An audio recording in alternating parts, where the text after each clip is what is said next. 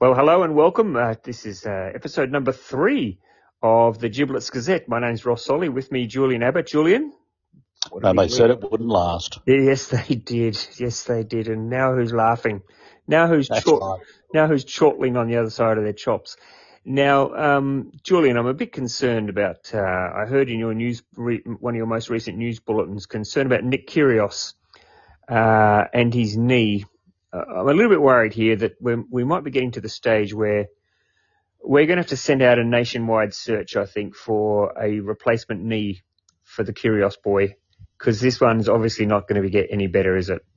No, well, it's his left knee, so we're, we're looking for a left knee. If you've Yep. got a good left knee, Yeah. uh, do contact us here at the uh, the Gazette, and we'll pass that knee on to Nick. Um, but what's happened is he's pulled out of the French Open, um, one of his favourite tournaments. He says with jest. Um, in fact, he quoted after the last time he played it, which was in 2017, that I'm never coming back here. I hate the French Open. Um, I might might have verbaled him a little bit there, but it was along those lines. Yeah. Um, and he hasn't been back since, true to his word. Um, and his, his least favourite surface is clay. He Doesn't like the clay either. Um, so, uh, it's his knee that's kept him out of the French Open, which starts on Sunday. It's the only Grand Slam that starts on a Sunday. I Don't really know why the Mm. French do that. Um, but anyway, um, they so do. he, is he play? He hasn't played at all this year, has he? And, and because No, well, he played the only the only match he's played this year was that exhibition match against Novak Djokovic on the Friday night at the Australian Open, um, which was organised hastily, and um, they both went out there and they had a bit of a hit and giggle, and that's the only match he's played. So the the last tournament that he was at. And he pulled out of that was a um, um, ATP 500 event in Japan last October and then he pulled. Uh, he hasn't played a competitive tour level game since since that period of time. Then, right. so you know he was going to be in the Hopman Cup for Australia here. Oh no, the new ATP Cup. That's what it's called, not the Hopman Cup. That's in Europe now. Yep. And uh, he was going to play in the ATP Cup, and uh, he pulled out of that, um, citing a knee problem, and then he managed to get himself together. Uh, for the Djokovic clash on the Friday night, which was a charity fundraiser as well. Yeah. Yeah. Um, so, you know, good on him for lifting for that. And then it was post match from that that he said, I just can't compete. So, you know, there was a lot to play for him, for him at the Australian Open because he and Thanasi Kokkinakis reigning doubles champions. So they didn't get to defend their title at the Australian Open this year. And then since then he had surgery in late January on the, on the dodgy knee. And it's been a long road of recovery since then. So he had penciled in a, a an exhibition match against, I love saying this name, Holger Rune from Denmark. Oh. Rune. Why was he going to Uh, have an that was- exhibition match against this guy? I mean, what's his story? He's very good. is he he's good? very he? good. Oh, okay. Mr. Haruna, uh, well, he beat Alexei Popyrin at the Italian Open in Rome this morning in three Right. sets. So, Right. and he'll, he'll play Djokovic next in Roma. So Runa Mm. in Roma, going quite well. Uh, So- but he was going to play an exhibition against him next Wednesday, then head to Roland Garros uh, for Yeah. the French Open. But he So, won't be doing that. so he's had he's had the surgery on the knee, and it's obviously still Hmm. uh, the knee. His knee sounds a little bit like Julian. You know, when you have a, a, a nice, comfortable pair of slippers or a pair of running shoes or something, and, and you don't want to give them up, so you stick a bit of tape around them just so you can get a bit another run out of them or another week out of Hmm. them. His knee sounds like it's it it is time to trade it in, and and. I I reckon if you put the call out, there'd be a lot of Australians. I mean, I know you love your tennis. Uh, a lot of Australians who've got good knees who'd be quite happy to give up their knee, their good knee, for Nick's dodgy knee. Because imagine the thrill, Julian, if you're sitting back at home watching uh, watching Nick Kyrgios at Roland Garros, and you know he's wearing your knee, and you're sitting That's at home.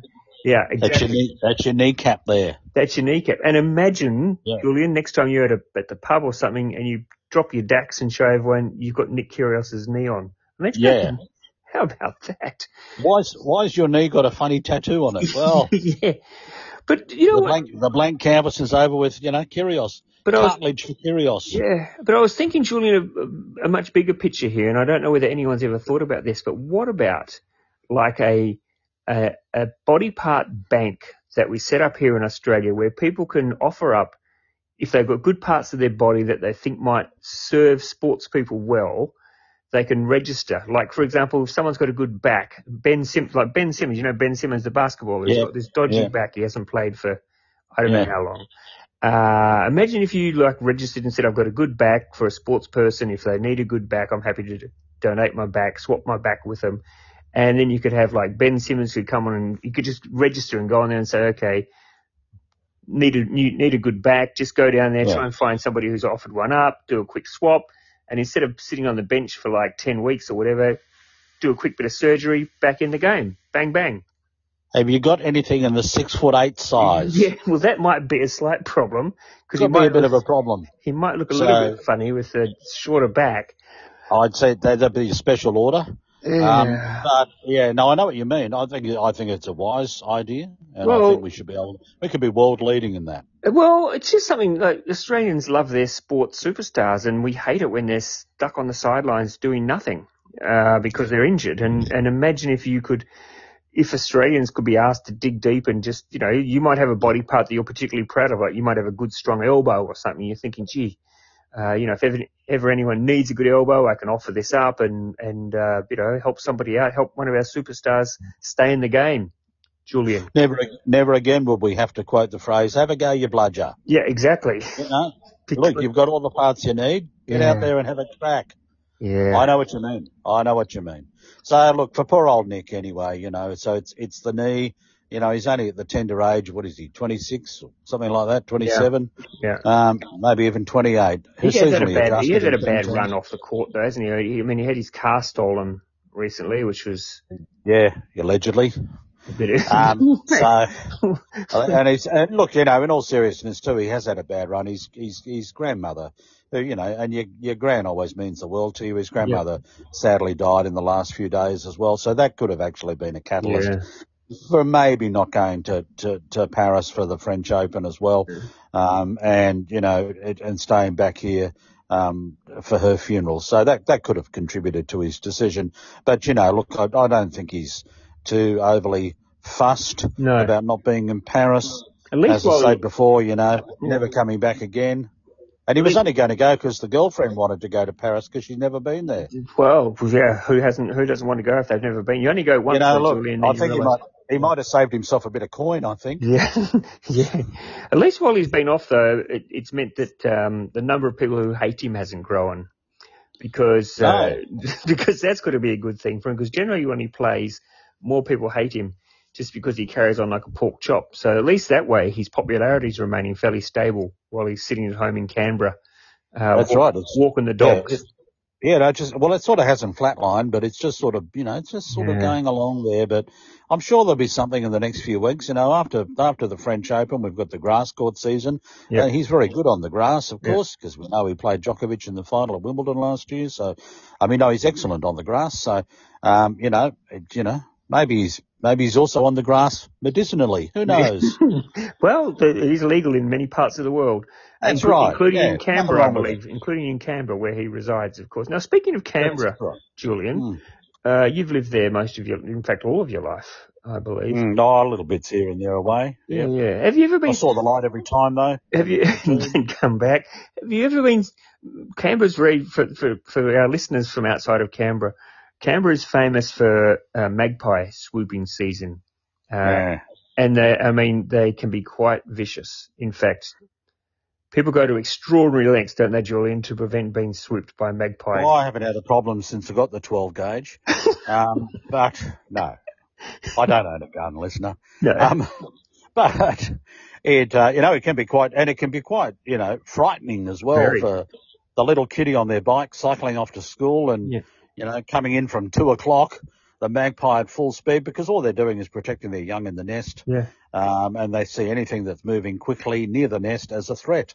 So, so, you know, when, when little Joey's riding off to school, you know, he's got his, his freedom and his ability to get to school by himself and coming in like a kamikaze from two o'clock yeah. is the magpie and it's, they don't hold back. They just go straight in they and they go for the noggin. And and people, so what a lot of people do is that they get their helmets and they put those um what are those little strap things that they call Julian? They stick those on the top cable of the, ties. Cable ties. There's cable ties on them on top of their helmets, which apparently keeps the magpies around. I've seen people paint faces on the top of their helmets. So. Oh, they have you have the reverse magpie face on the back of your helmet, so that confuses them. Yep. But in the end of the day, Um, and I've got quite a few of these reckless birds living around near me. Yeah. And at the end of the day, um, all you have to do is feed them. And apparently magpies are Yeah, very Bit good. hard to feed them when they're swooping down and trying to. No, no, no. pull your hair just, out. You just chuck a bit of mince or, well, they say you shouldn't feed them mince, but feed them mince anyway. Right. Um, and uh, you can put a special powder in with it and it'll make it okay. But once you feed them once, apparently they've got this remarkable, remarkable ability to remember faces. Is so that right? all you got to do is, all you have to do is just be friendly to them once, and they're Yeah, yours okay. for life, Okay. until they get done by some bloke shotgun. Well, yeah, but uh, Julian, they're also we're also told not to look at the magpies when they're swooping you in case that they they might attack your eyes or something. Well, nine times out of ten you're not because you're just running for your life. Yeah, yeah, with the whole, holding direction. people do people do walk along through and, and in Canberra there's signs up so there are signs up warning you when you're in an area where there might be crazy magpies and as Julian said they're defending the young but so you, you're given warning and and there's you know they just you spot them up in the tree and they're looking down at you and you're just looking at them and you're sort of thinking I've got to get down there because like if I don't get down there I could go around but it's like a 5k route around so Yeah. the, the direct route's about 20 meters so you brave it and you go for it and you're thinking, no, no, they're going to leave me alone. And then just at the last minute, you hear this noise. It's a terrifying noise. They're just Oh, it is. swooping down at you. Yeah, exactly. they've got you. That's exactly right. And they've got you. But and you spend that five minute walk over the twenty metres, five second walk, running basically over Yeah. the twenty or so Yeah. Hold- and you're ducking down and things like that. It's like you're going through a commando course, but there's nothing there. It's just your fear Yeah. above you, which But, is I, but now, the, what I was going to, what I was talking about, what I was thinking about, Julian, is I read a story that um, because that's pretty bad getting swooped by magpies. But in Scotland now, they've just uh, issued a warning to runners and cyclists that they should start wearing helmets because apparently uh, there have been a few instances of people being swooped by buzzards. Uh, and in fact, one poor chap, the buzzard actually did more than swoop. He actually landed on the guy's head and stuck its talons into his head and left about yeah, and left about six. Uh, the guy, he- I think there's three talons on each buzzard's foot. Uh, so he, when the buzzard finally flew off, he had three indents into the top of his head, and apparently it was uh, this was the first. This was uh, like the first of many attacks that they've had recently. Let's hear that the buzzards are going a bit crazy in Scotland. I, I think a buzzard's quite big, isn't it? It's bigger than a magpie. Well, you just say buzzard and you just think big. All I think is all I think is WTF. Yeah. I'm, I'm, I'm thinking of big are buzzards. they? Can you hear them? Are they coming in like you know? Ah, you'd have to hear them. like, Well, you know, they like the Lancaster bomber of the bird when they're coming in for you? They- they don't strike me as the sort of bird who could sneak up on you or, or be like a, a, a silent bird. No. I'm sort of picturing something halfway between a magpie and an emu um, that can fly and come down and land on your head. But because apparently buzzards are quite popular. I mean, not popular as in people love them, but there's a lot of them in Scotland. Uh, and they've decided that they're going to be protective now and they're starting to swoop people. Oh, here it is. I've looked up. What is a Scottish buzzard? It looks like a giant hawk. Jeez. That's what it looks like. Well, imagine that, And they're attacking people. Imagine that.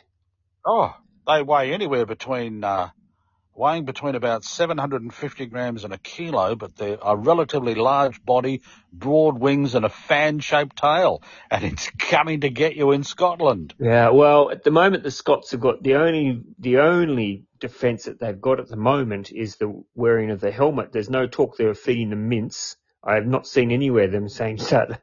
And and by the and can I just say for our Scottish friends listening, don't trust Julian on that because that's just something he might have made up. And so don't go out there tonight and try and feed the buzzards mince because we don't want to be responsible if the buzzard comes and lands Do on you your think? head. Do you think the buzzard has been sent by the English? Oh yeah, you might be talking now. Now it's Subtle way, you know, because that's a dodgy situation along that land border. It's very So- unhappy relationship, isn't it? So Very unhappy relationship. But no, this is a big bird. Oh, look, it makes the magpie look like a tiny little mouse Yeah. in comparison. yeah, yeah. So so anyway, uh, good luck to the Scots. Uh, as if they haven't got enough to worry about, they've uh, of course they've got the other buzzard that's been coming in a lot lately is Donald Trump, who's been coming in to visit his golf course there uh, quite a few times. So they, I think they've just worked out how to deal with that. And now Well, they've strangely, they've got roughly the same sort of coloured hair and feathers. maybe maybe they're confused. Maybe they Yeah. think that, that they, they thought it was a buzzard, but in fact it was the former prime, the former uh, the former President. U.S. president. Yeah, yeah, Well, don't they say it's a toupee or something? It'd make a nice nest. yeah. Wouldn't it ever? Yep. Mm. Anyway, uh, you've been listening to the Giblets Gazette. My name's Ross Solly. With me, Julian Abbott. Julian, great to catch up, mate. Uh, speaking of US presidents, by the way, disappointing that um, President Biden not coming to. Australia now. There were so many people excited for that. Um, you know, we had a, a no-fly zone for your drone. Yep. Instigator coming for Canberra and Sydney next week because he was coming to Canberra and Sydney next week. And apparently Marine One, the chopper's sitting in Sydney already and they brought a lot of gear down and people are thinking, oh, four days in the harbour city and a day in Canberra. What excitement that'll be. Off. Yeah. Cancelled. All these people with free time next week, just kicking the dirt. Because surprise, surprise, they can't get agreement in the states for their debt reduction plan. I, mean, I don't know why he even thought. Did anyone honestly think that uh, that that that'd just be a stroll through the park and everything would be sorted out? And uh, I mean, seriously, they, they can't agree on anything in the states. So, Well, no, they can't. And you know, this is this is the Republicans and the Democrats, and you know, the Republicans reckon old Joe's spending far too much money at the moment, yeah, and the debt ceiling. I think the debt ceiling's at about nine foot now. Who has twelve foot ceilings? But that's where they want to go to, apparently, um, just so they can pay their bills. yeah. Could you imagine that? Just so America can pay its bills, and apparently. These aren't like your newspaper bill and your milk bill. Nope. These are really big fancy bills. And these are your wages too, because uh, if you don't if you don't get the okay, then people all of a sudden don't get paid their wages, and then it gets a little bit ugly and a little bit ordinary. But uh, Well, it has massive ramifications for the world. It affects the dollar and Yep. all sorts of things like that. So, you know, the greatest economy in the world maybe ain't so great. Julian, it's been lovely catching up with you, mate. Uh, don't forget you can hear us now, the Giblets Gazette, all over the place. Spotify, um, iTunes, all sorts of places you can uh, you can find the Giblets Gazette. Uh, it's been great uh, having you on board again, Julian. Talk again soon. Ross, my pleasure.